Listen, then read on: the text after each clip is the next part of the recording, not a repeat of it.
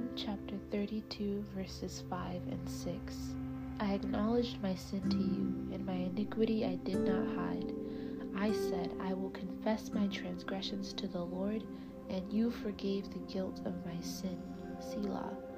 Therefore, let everyone who is godly pray to you in a time when you may be found. Surely in a flood of great waters, they will not reach him.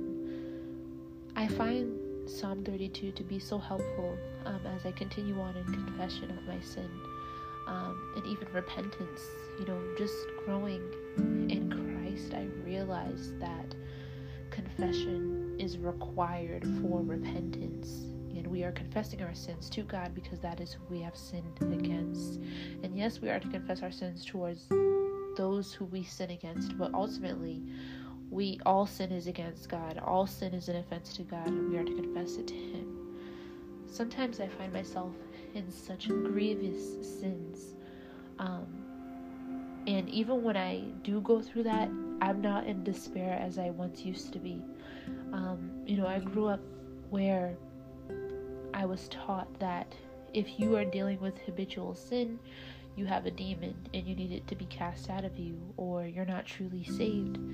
But the fact of the matter is that we will always struggle with sin, and we will always wrestle as long as we are on this side of heaven. But I delight in seeing the Psalms that we can confess our transgression to the Lord. Someone like David, who was after God's own heart, committed a great transgression with Bathsheba, and yet here is his response. He acknowledged his sin to God. He did not hide his iniquity, and he confessed his transgression to the Lord. And you know what God did? God forgave the guilt of his sin. And here's what we are instructed to do. Therefore, we are to pray to God in the time when he may be found. So when we sin against God, and our sin is so high above our head, feels like our sin is just so great. Even David is expressing this here in this very psalm when he says, when he kept silent, my body was wasting away. I was groaning all day long. Your hand was heavy upon me day and night. Those are the things that I experience when I don't confess my sins to the Lord.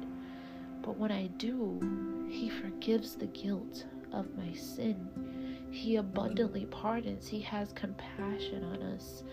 And it is a great thing to know that even when we do sin, and the Lord makes us aware of it through the scriptures, through our brother or sister, we're not in despair. We can return to Him. We can confess those things. We can acknowledge those things to God. And He will forgive our guilt. He will remove it from us. He will abundantly pardon. He will have compassion. And we don't have to stay in that despair. How merciful is our God, and how wonderful of a blessing it is to know that there is more mercy in God than sin in us.